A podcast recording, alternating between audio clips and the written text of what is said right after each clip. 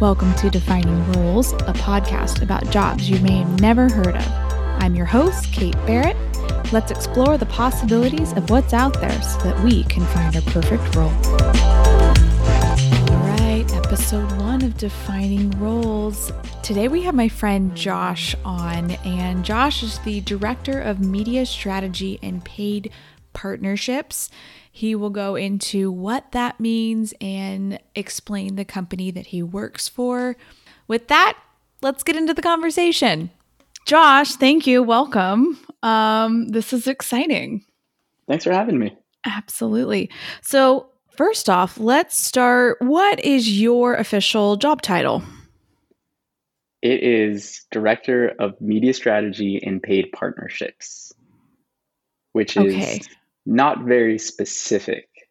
So I'll explain, I'll go one level higher. It, okay. it lives under a marketing department on uh, on the brand side. And what that means is like when you think of Procter and Gamble, when you think of Samsung, those are brands with marketing departments. My role lives within a marketing department for a peer-to-peer money transfer service. Awesome. Yes. Okay. So how would you define your role? What what do you do?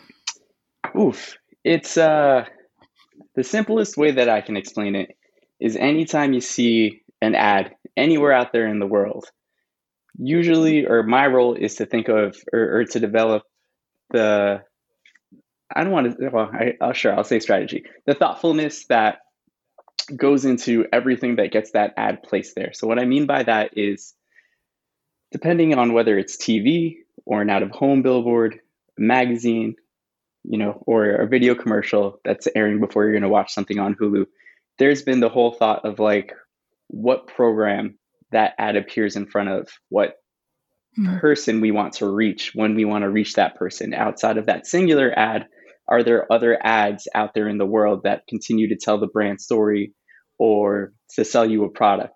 So my role is to figure out who that specific ad or, or who our brand needs to reach to accomplish a business objective and what's important to that person, what matters to them, so that we can position ourselves or our service in a way that's like, hey, if you need X, Y, and Z, you should think about us for reasons A, B, and C.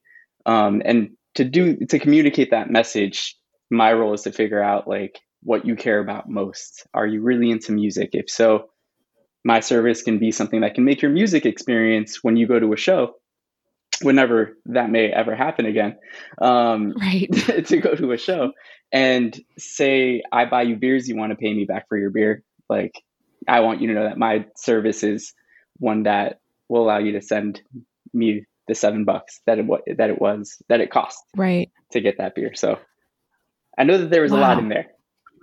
No, that's perfect. That's exactly exactly what we're looking for. Can we back up a little bit and look at some of the roles that you had leading up to that or what what put you in the position that led to where you are now? Yeah, I feel really lucky and fortunate to be in the position that I am right now because I think a life's journey was to end up in the job that I currently have. But the way that I got here was really not how I ever, ever expected. So I fell into advertising and media and marketing uh, in college. When I got into a business school, I tried out finance, did an internship, hated it, knew accounting wasn't for me. Then my, my my school also offered sports management, which is a highly competitive field. So I was like, that sounds really interesting, but I don't know that I can live in that world because people equate that field as hard and cutthroat as like fashion is. Right. So I was like, I love sports, not going to do that. So I ended up landing in marketing. And what really fascinated me about it was the whole consumer and behavioral psychology behind it, which partially was what got me to like to really focus and to try super super hard. But when i graduated i i just really just took whatever first job landed in front of me and it was an ad sales job in which i was trying to get people to um, to run a particular like ad campaign and get paid on whether someone actually bought a product or like filled out a form. And that is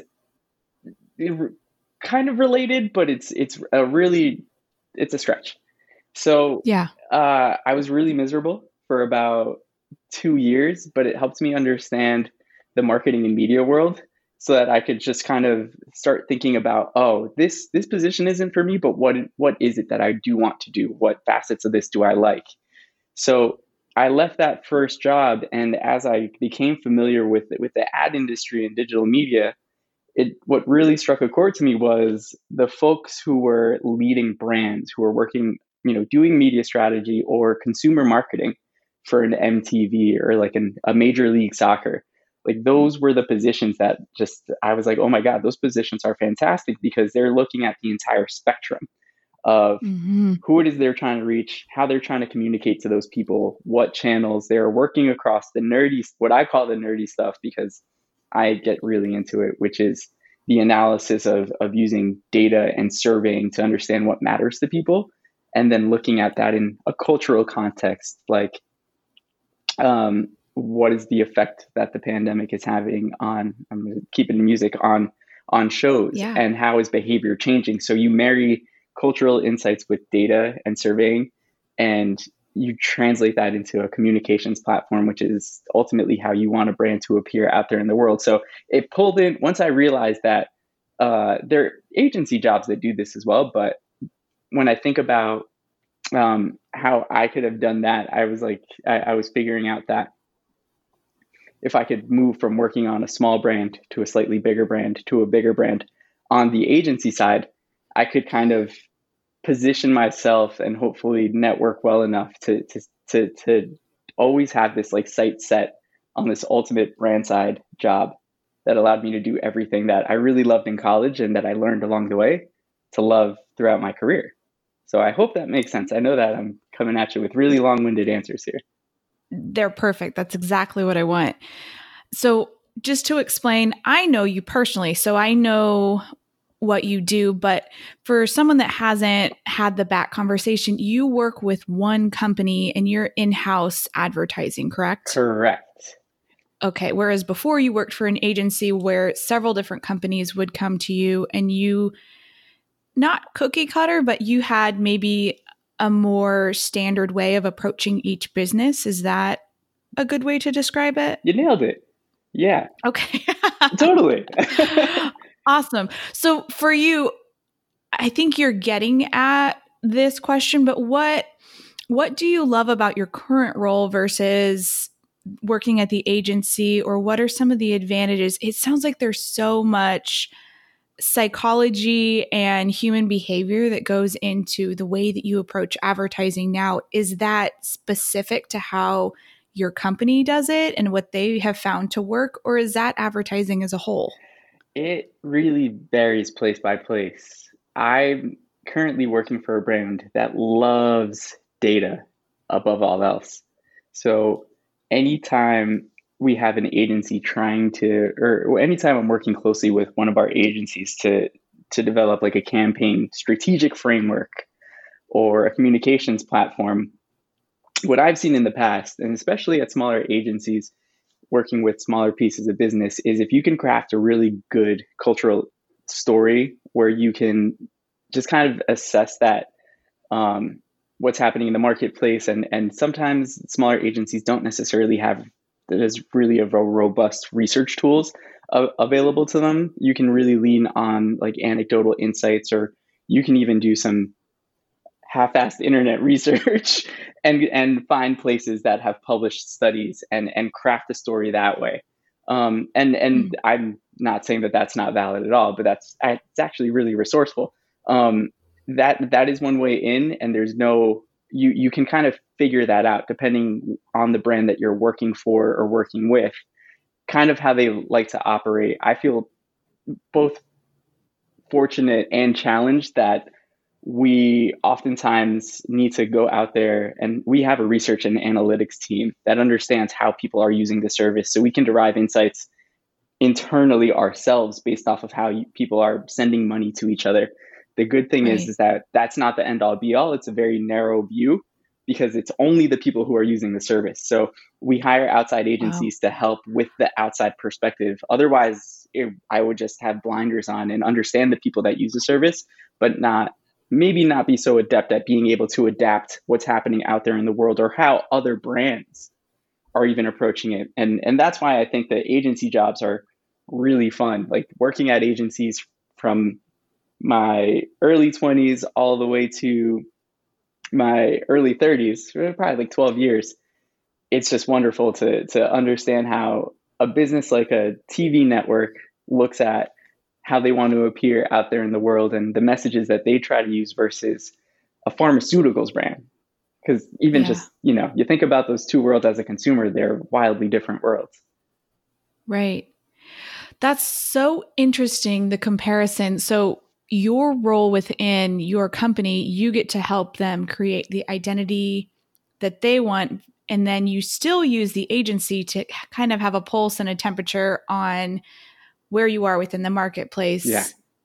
And in relation to other companies. Exactly. They're they're wonderful wow. at competitive insights. And so is our research and analytics team. But it's it's like we have a big crew here with a variety mm-hmm. of different points of view or data inputs that all come in. And it's up to myself, our CMO, our VP of marketing to kind of like pick and choose, filter what we think is important, and have all those dialogues to ultimately land on we feel like this is the best road forward for achieving mm-hmm. what is important to us, which is the continued growth of people knowing what our brand is. We're a new brand, wow. so it's about people knowing that we exist and where we exist. And then yeah. over time, it'll be, you know, trying to drive more usage and, you know, getting people to adopt it. It's just the sort of scenario of like, hey, step one on possibly using a service is knowing that it's actually there. So we're very young. Absolutely. Yeah.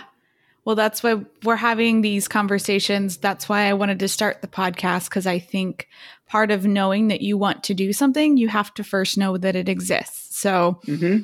um, that's that's really cool. Is how do you get in front of your audience so that they can find you? The people that want want to use the service can find you. So, Josh, can we go into hard versus soft skills? So, my question revolves around what makes you successful in your role? Are these skills that you've learned through previous jobs and training and going to school?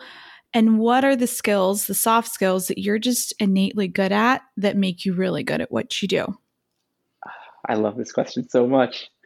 Uh, I work in an industry that's highly, highly social, as you can imagine and as you've heard. Yeah. Like literally the social from understanding what people need and what they want um, for like the growth of our business, but also social in terms of like I, I mentioned the teams that we work with and how they provide data inputs and that's a inter, interacting with them is a very big part of the day to day and then also when we're going out there and we're actually placing ads on a buzzfeed a hulu who whatever sort of property or website, like we also have those relationships with what we call vendors who are helping us craft activations and programs and rich ways for our brand to appear within their property. So there's also a really in-depth dialogue and ideation process that happens there. Ultimately, my job, I feel like above all else, is working across all these relationships and all these data sources and all these creative ideas. So for me, and I mean, I've been in this industry for almost like 14, 15 years now. Um, I've met tons and tons of people along the way, and and I've met so many people who are brilliant when it comes to the way that they are methodical and and like really focus on on data and really just kind of in about the numbers. And I've met people on the sales side who are really just you know constantly pushing. Basically, what I'm getting at is that I've met every yeah. sort of personality and a big part of my success, I feel like, is having uh, a lot of the soft skills or soft skills like, you know, mm-hmm. empathy and being able to understand people and actually listen. And th- th- that perspective, I think, has gotten me to where I, I've gotten to because I think a lot of people can just do the work that I do, take data inputs, try to come up with creative strategies. You have agencies and and and yeah, you can be really good at your job, but I think my path of getting here through a bunch of just random life experiences, like being laid off in one career, trying a big agency and hating it, and then questioning whether I even want to do this. If it wasn't the relationships that I had and the people that I could lean on to for, or really just kind of have an open dialogue with about what's best, where they think, where they feel the industry is going, like how are agencies surviving all this, like where do they feel that my skills fit in best? Like those sorts of frank and open conversations and some of the relationships I've built in over the years.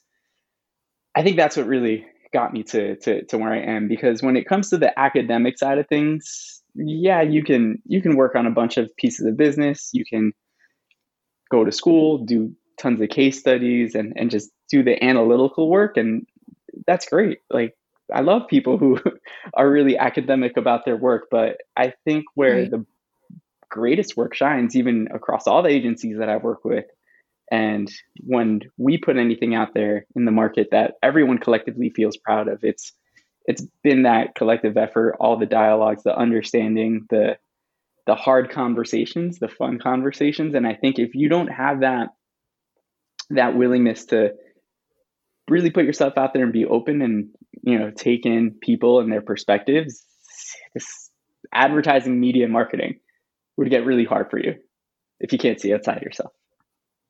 Oh that's so good. I just that's so good in all areas i think of just being a person. Like can yeah. you look outside of yourself and see where you fit?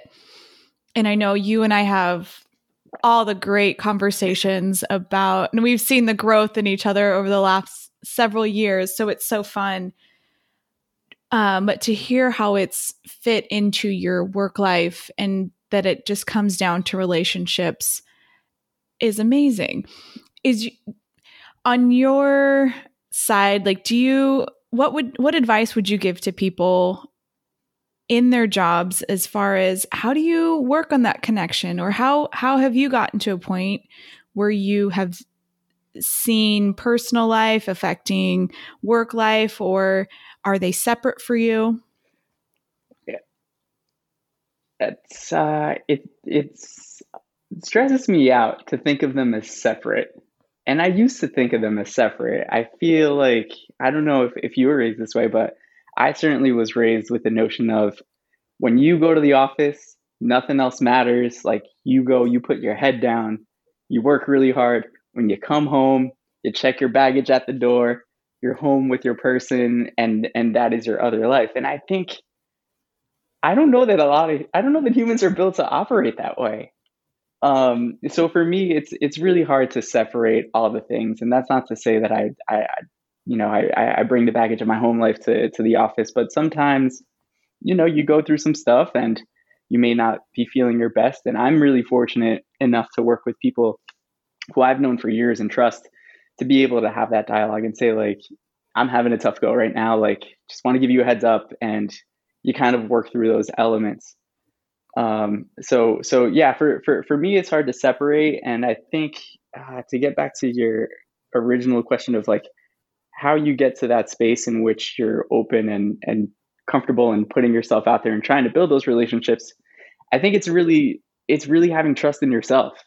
And and again that willingness to to put yourself out there. I think if you can get to know someone see what's important to them and connect with them on that level you hopefully get that coming back your way. And it requires to have that it requires you to have to, to be able to trust yourself in any scenario and stay true to who you are and and and just kind of be open and try to put this is going to sound cheesy, but good vibes out there in the world.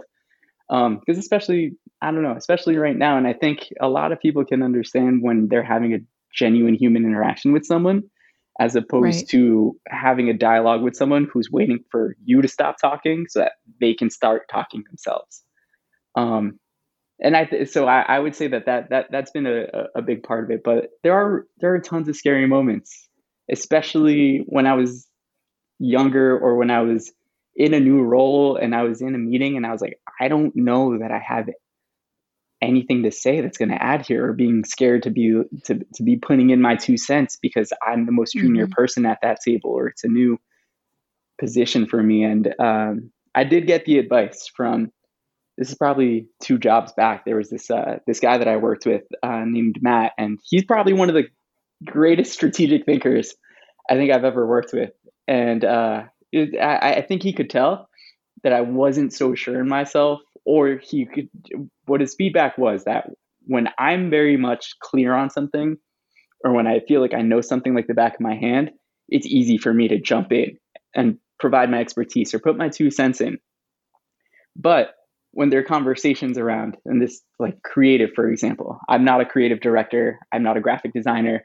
Those mm-hmm. sorts of things are hard for me. So I would still get invited to those meetings and I would show up and I'd be at a table with a bunch of people that I think are fantastic thinkers in their field and super hyper creative.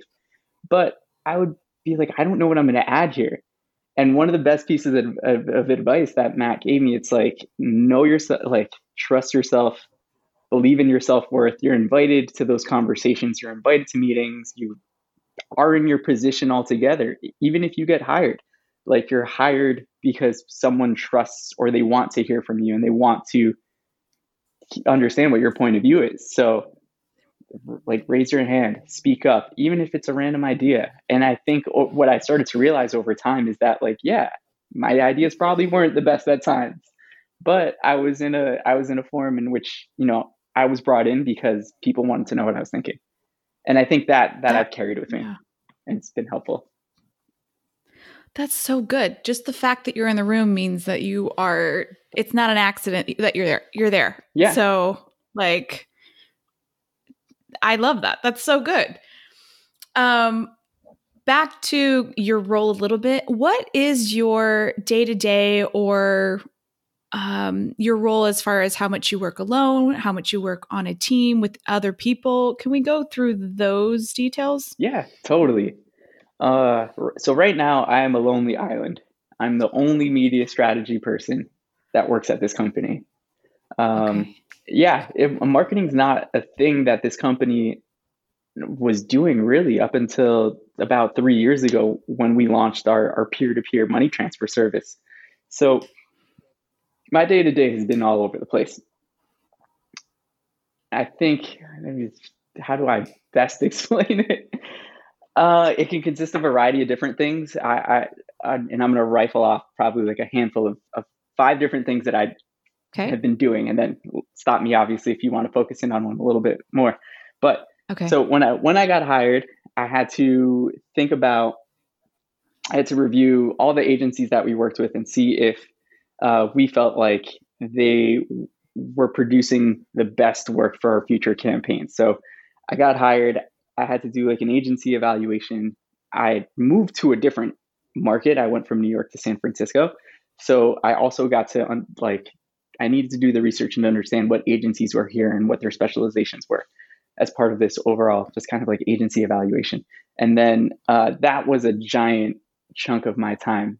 Um, but it was really nice because it allowed me to network throughout a new city. So, wow.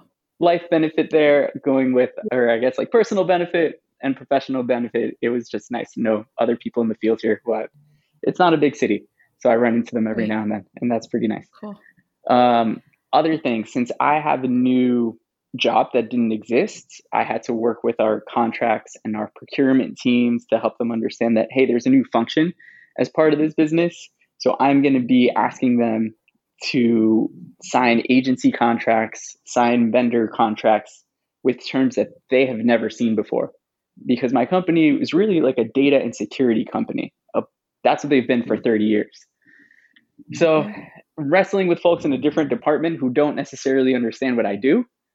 And that ate up a mm. lot of time. Um, yeah, to, to, to try to have them understand what, and this is going to get pretty nerdy, like what an acceptable viewability rate is for a digital ad. That's like how much of the ad is on screen before yeah. you incur a cost. Like that to them was baffling. Huh. Yeah. And, and huh. okay. something that they've never thought of. So, there was a lot of a lot of learning uh, for for that team, a lot of teaching that I had to do. Um, that that ate up a good chunk of my day to day. I want to say this is a, another long winded answer, but yeah, outside of that, my day to day will consist of trying to solve bigger business problems through advertising. So it's as we kind of think of our brand growth trajectory. Every year we have a new uh, a new goal for aided awareness, which is okay. If you see five brands on a page, or I guess like you know you have A, B, C, D, and E, and each one of them is a brand. Mm-hmm. Someone's asking you which one of these five do you recognize, and if you can say our brand name, that's great because that's that means that like upon reading the brand name, you recognize it and you okay. know that we exist. So we're right. continuously trying to grow the amount of people that see our name and recognize us. Um, so a lot of the work that I do is working is is taking a marketing budget, distilling it down to who we think is a opportunistic audience for us to reach uh, in okay. terms of getting this messaging in front of, and then assessing what they care about, what media channels we want to appear in, whether that's streaming video or like a digital, uh, like a billboard ad, like I mentioned, um, mm-hmm. that sort of thing, and then that probably eats up a good half chunk of my year. Um, doing all the analysis, doing the strategic work with the agency, having them develop creative, coming back to us, to my VP, and having all those dialogues, and eventually building a campaign.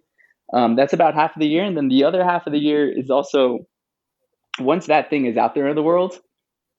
Some things you can actually know how effective they are while they're out there, which is like a digital ad, for example um, we have a third we have third party research companies that can help us identify who's been exposed to a digital ad versus who hasn't. And as they're okay. surveying while the campaign is out there, they're saying, hey, this video commercial on Hulu is actually doing better than this uh, video commercial that's running on, I don't know, and uh, name it Wall Street Journal. Um, okay. And we can then adjust our spending accordingly to try to okay. maybe invest more in Hulu. So there's stuff that happens during the during the campaign that happens, and that's on the media perspective. Sometimes we have a variety of different commercials or videos or ads that are out there. We can also understand which are resonating better with people and pair those back and increase others. So there's a lot that happens there, and then the fine at the end we get to a post analysis where you look at literally every single media channel, every single ad, and with that third party research company and our research and data team, they're like, they give us the numbers and then it's on us to make sense of everything. So it's a lot. Okay. it is a lot. So do you work, you're within the, the, okay, the marketing department i'm just trying to understand mm-hmm. like super super basic like is there a marketing department is there someone that works with just ads or is are you the person that then works with the ad agency mm-hmm. just i'm trying to get an understanding of like the the roles and departments that are within the company and then tacking on to that you said that you are in a position that didn't exist so maybe do you overlap a few departments and how i just want to understand how did you make up that role? Did they come to you? Yeah. How did that all come about? Sorry, there's no. several questions in one. i just got to break that down a little bit. Um, so my role uh, lives within the marketing department. Totally nailed okay. it there. And it's a role that exists across the industry. There's just a wild amount of different titles for it because okay.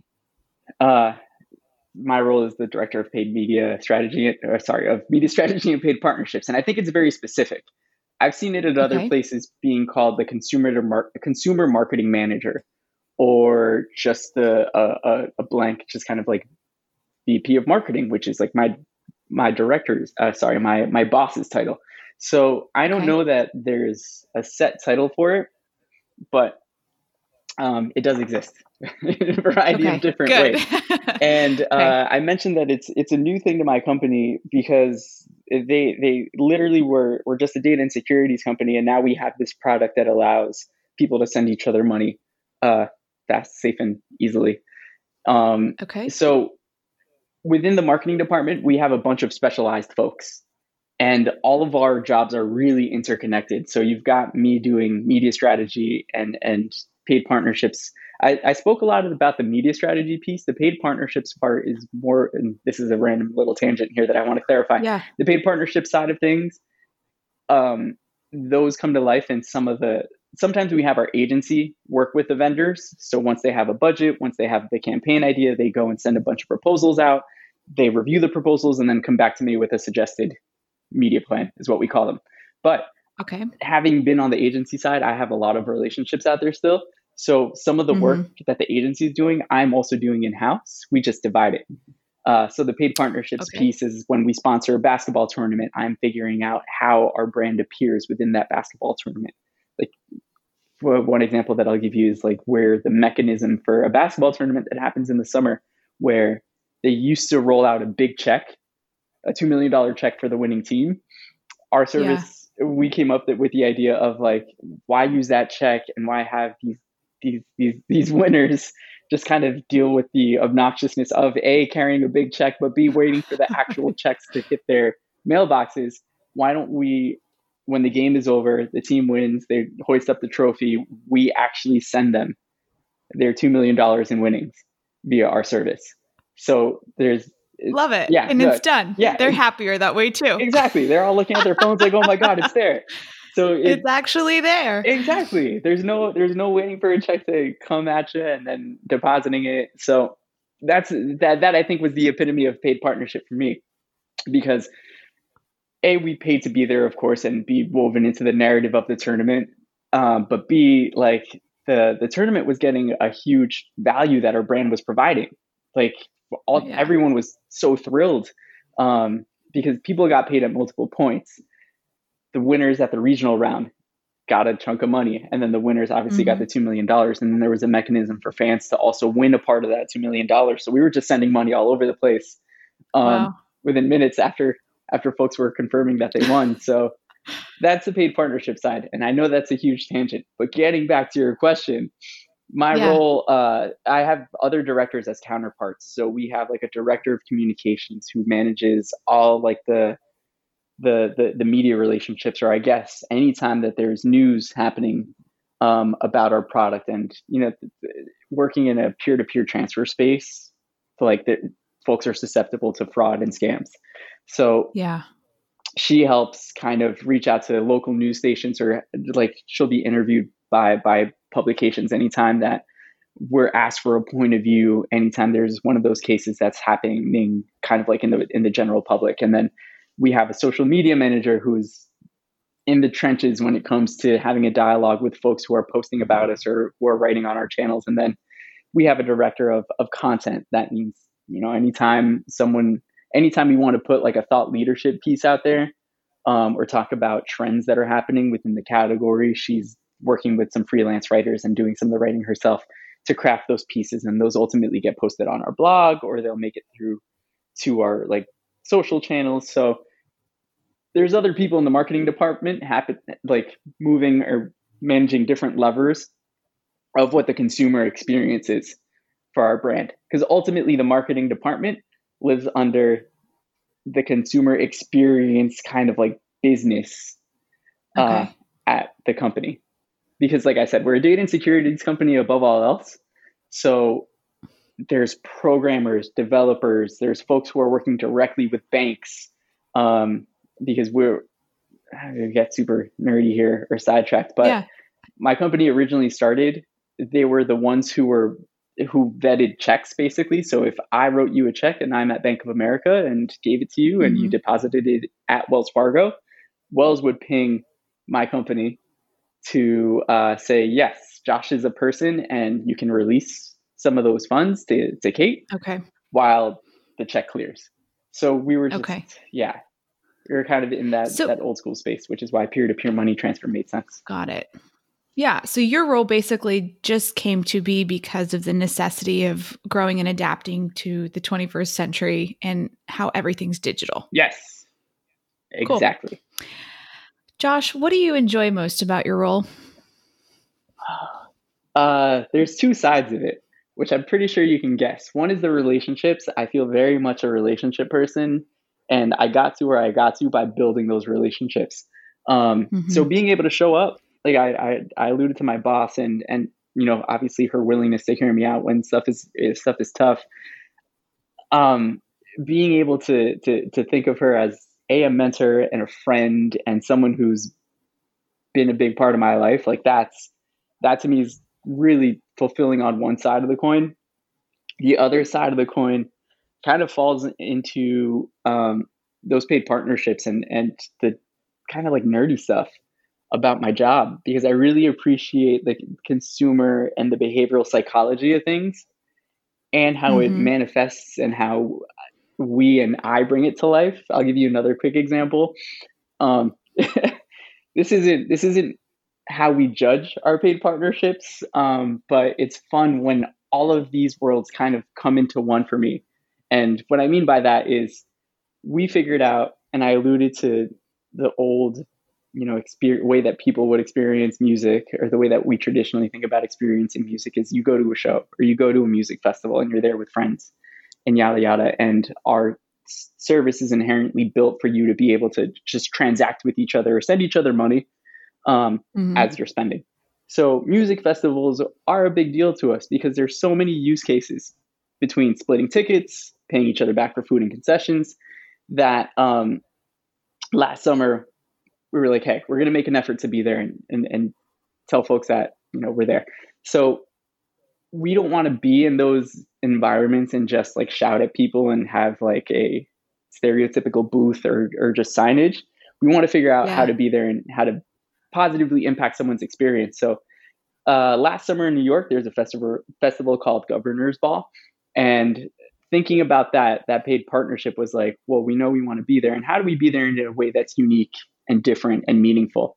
So, in order for you to get to said festival, since it's on uh, on Randall's Island in New York, you have to take a ferry, and rather ha- than go at it from the angle that maybe like a Honda or an American Eagle might, in which like they have stages, and those are like really really big investments because you're the focal point of of the festival because you're obviously a stage with an artist on it. There's a lot of clutter and there's a lot that goes into uh, like being one of those big brands there. And I'm like, we're not we're not as known as a Honda and we're not as known as an American Eagle. So how can I make people yeah. understand or experience this brand in a way that's different and not going to break my budget here?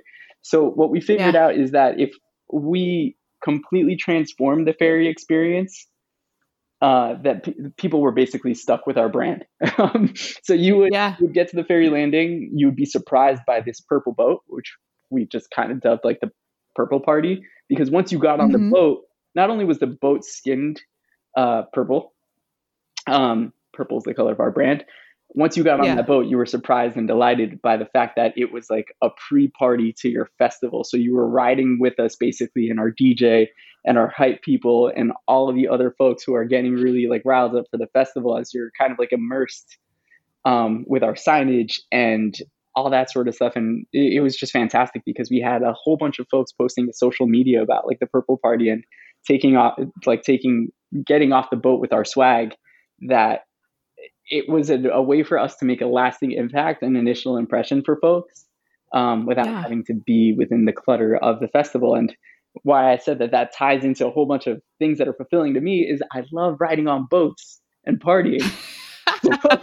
selfishly, selfishly, like a, it worked really well for our brand, and it was derivative. It was derived on on on insights in our overall campaign strategy. But for me to be yeah. on that boat, drinking a beer in summertime in New York, I'm kind of like man, life is good.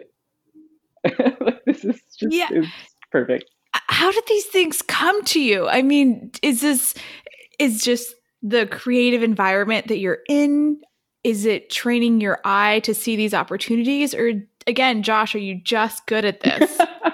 I'd like to say I'm just good at this. Um, no, I just kid, partially kidding, but partially not. I feel pretty good at my job, which which is really nice to say but at the same time, uh, there's there's a method to the madness because I can't just go to our CMO and say, "Hey, we're going to do this festival," because it makes sense and because I think it's going to be awesome and and and and impact people the right way.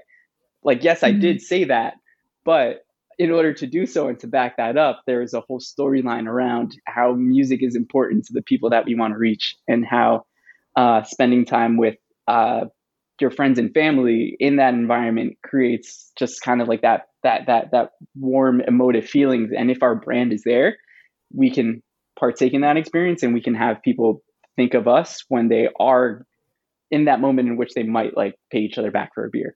Um, so yeah. there's there's an underlying story underlying data that says like this is a, an actual behavior that's important and to be there at that critical juncture um, and in the headspace where people are paying each other back is important. Um, so right. we're combining we're combining a whole bunch of things that that validate that notion. And to your point about the the idea, that's where I think the relationships come in because a lot of vendors that we work with have cookie cutter packages that brands can go in mm-hmm. and they mm-hmm. can sponsor. You can slap a logo on something and have someone say a tagline and that can be that. But if you're able to to form really open relationships that in, in which like everyone feels respected and you write a good brief and you send it to someone they feel comfortable enough calling you back and bouncing ideas off you and you can have that dialogue and then you can pull in an agency person to bring in another perspective and you kind of work through those discussions with an open mind and not kind of on the defensive to only accomplish right. what you want like you listen to the vendor they know their audience they know what people respond well to and and you kind of work through it in a way that is beneficial to everyone. And I think the best activations, the best things I've ever done with this brand and any brand have really come to fruition. A from like the data and insights piece, but also like the holy crap, can we do something that's really cool and new for folks without it mm-hmm. feeling forced? And sometimes yes. you have some you have some tough conversations because ultimately a vendor is still kind of going to be a vendor and sometimes they come at it from like oh my god could we uh could we get them to spend more? Mm-hmm. that sort of thing. So yeah. you know yeah. that's a i think that's a part of the relationships piece too. Awesome. What is the most un- misunderstood thing about your job? Uh that all- or marketing in general? In general? I think this is uh man this is such a funny question to me because when i think about misunderstood careers i think of my mom. Mm-hmm. because she still tells her friends that I make commercials or that I'm in commercials, which is not really not the case. I'm in no commercials. Okay. I've directed nor produced any commercials. I've worked with folks who do that. and yeah. some of my job provides inputs into those things that are creative. But if you ask my mom, she's still telling people that that that I'm in commercials, which is not not true. So that's like a a, fun, uh, a random little side anecdote um, on a more serious note, I'm gonna think what is the most misunderstood thing about my job. Um, it used to be back when digital media was just taking off. People would be like, "Oh, you're the reason that pop-ups exist." I'm like, no, mm. no, I, I, am not. Like, I work in the ad space. it's all your fault. yeah. Like, I work in advertising and media, and just because you don't like pop ups, that has nothing to do with me. That's a that's just an internet yeah. research. Public, not internet research. That's an internet website sort of thing. I'm trying to think here. Um, I don't know. I think I, I think I have some more like any anytime I think of misunderstandings on, on this job, like I don't know that I've run into a lot of them. I think some folks often think that are that that that folks on the vendor side are too salesy and too pushy. But mm-hmm. I mean that's like any sort of sales job. You're gonna run into some folks who really have an agenda and and, and aren't really yeah. flexible. I think that just comes back to the hard versus soft skills. Yeah. I I know my background in sales. I think sales touches everything though, but it it all comes down to relationships and we've all been in those like just your skin crawls with the textbook sales techniques, but if they actually were to like tap into human talking to human and I have something that you actually would benefit from. Yeah. It's not me trying to get one up. I think it that's just again, hard versus soft skills and learning from previous experiences. no, absolutely. Um, poor folks on the sales side who don't see that that that softer skill being like the the real benefit. Yeah. It's hard. I think sometimes I don't know human nature. I get frustrated by people, um, but yeah, taking a step back and just being like, oh man, just the soft skills. I yeah, I don't I know. know. It's, it's, hard to really say what I'm getting at here, but uh, yeah. Anyway, I think we know. Uh, switching gears a little bit. So obviously, we are just reopening after this quarantine period due to the coronavirus COVID 19 pandemic. How has your job changed during all of this? Oof. So I think, not I think, I know for a fact, like the way that we, the way that we plan, we're basically planning six months in advance of anything hitting the market or anything being out there in the public for folks to see. so before the pandemic hit, the way that our brand was going to be out there in the world was pretty much we had developed by like early yeah. January. Ugh. Yeah, and and six months of work had gone into that. So once February, March started rolling around, we literally had to just practically scrap everything. Um, right. A lot of the work that we do is is out of home advertising, which you'll you know if you're in New York, like Times Square is the mecca of out of home advertising, and uh, right. if you're like basically anywhere, if you're in Los Angeles, it might be LA Live, and you see brands as you're walking into Staples Center and going to a basketball game. So much of what we do is just not in the realm of human behavior when it comes to leaving right. the home. So we had to scrap all that. And there was a lot of confusion that was happening because with the shift in folks not leaving their homes, with not going to restaurants, not paying each other back for for splitting meals, like that sort of thing. That is a lot of what mm-hmm. our product is, is is based on. Um, a lot of folks on my side were just kind of like, we have to pull back, and we're not going to do anything until holiday. We need the world to stabilize um, in order for us to be out there. Like we got to be there when people start leaving their homes again. And right.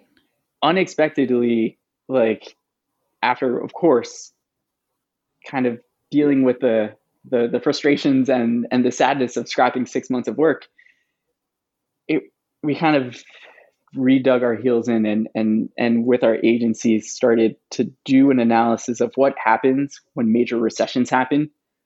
Do brands are brands better off going away? Do people mm-hmm. up their spend? Do they maintain their spend? what should an emerging brand do? So uh, mm. they pulled a lot of research. I dug around a bunch, and we built a business case saying that in some sort of capacity, our brand needs to be back out here by summertime. So we're in the midst of that right now. But when I think about how we usually approach this thing, it's always looking at behaviors that are happening uh, across the people that we're trying to reach. Now it's it's still that, but now it needs to have an inherently like a built-in layer of flexibility. So if we are going to do any out of home advertising, it needs to be reactive to say another wave of this pandemic happening and people sheltering in place or like cities closing down again and it's like can you yeah. take that money and can you shift it somewhere else or do you build some sort of advertising campaign that's only rooted in content that people consume. So we know everyone's streaming things these days. Mm-hmm. And that's really nice that we're only going to appear there if people are doing that thing. We don't incur mm-hmm. costs. Mm-hmm. Um, oh, good. Yeah, if, if, if someone isn't seeing our our Hulu spot, for example. So we look, we we try to find ways that allow us to be in front of folks. Now it's not so situational as it would be, whereas like you might see us if you're walking mm-hmm. around Brooklyn and you're bar hopping, you might see like a painted wall that has our brand on it. That goes away. Now it's like, can we adjust? Do we even change our, how do we change our messaging to say, hey, if you're splitting groceries with your neighbor, if uh, you're, you're, you're splitting your utility bills with your, with your housemates, like think of us. So thankfully we have other ways in and there's a variety of different ways in which people send each other money. It's less leaning yeah. into the the entertainment that happens outside of your home and now it's more focused on hey that person that you know and love might it, this is obviously like a really emotional way in but like you might know someone who you need to send money to and you need it to get there fast safe and easy. Um yeah. you know think about us. Awesome. So good That yeah, I mean I was going to ask where do you see it going in the future? I think that kind of sums it up right there of just seeing one step at a time what's happening. Yeah. But it's just amazing that you guys were able to switch your research and look at in the past what's happened to brands and businesses and what should we do rather than just this gut response of oh my gosh we need to just stop everything now yeah it's a it's a tough dialogue to have because i mean our our, our c-level our, our board that was the reaction it was like nope you got to mm-hmm. pull everything you got to shut it down people aren't going to do it stop wasting money and it's like no no well we just have to modify it we, it doesn't necessarily just have to fully go away Oh, but it's so hard because I think that's just been everyone's experience. Yeah. Is like freeze until we know what to do. So yeah, it's a good thing you have a uh, different ex- different perspectives in there. The thing, is, absolutely, I think the different perspectives are helpful, and I think that just know we don't know what it's going to be like. The only thing you can do, is like you only work with what's in front of you, and that's what yeah, that's what we're trying to do. Oh goodness, Josh, this is so good. so good. wild world out there. Um, I know. So last question I have for you. What is the best career advice you've ever received? I know you mentioned what your coworker Matt had told you before about showing up when you're in the room. Any other career advice that has really shaped where you've your journey in your career? Yeah. Another question I love. Um, I'm going to answer it more of like a, coming at it from like a soft perspective. I think, um, like much of life, a lot of it is trial and error. There's only so much you can control. There's only so much you can predict. There's only so much you can map out.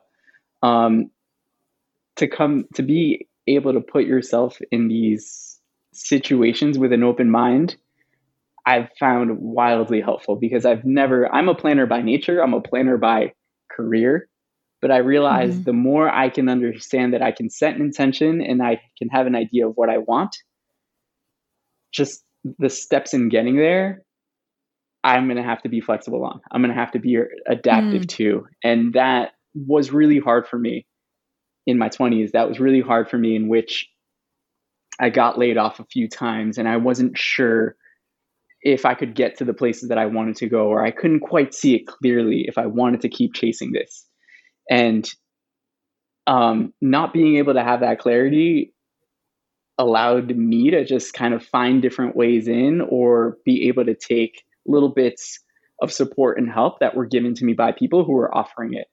Um, and that was really helpful. I, I, think if i was more rigid in, in my planning and if i needed it to be a certain way that i would have probably just spun myself around in circles and never have been never felt like i'm doing it quote unquote right. Um, so by having yeah. an open mind and and and by being willing to try things out without necessarily knowing if they're gonna go the way that you want them to go is is something that I found really helpful.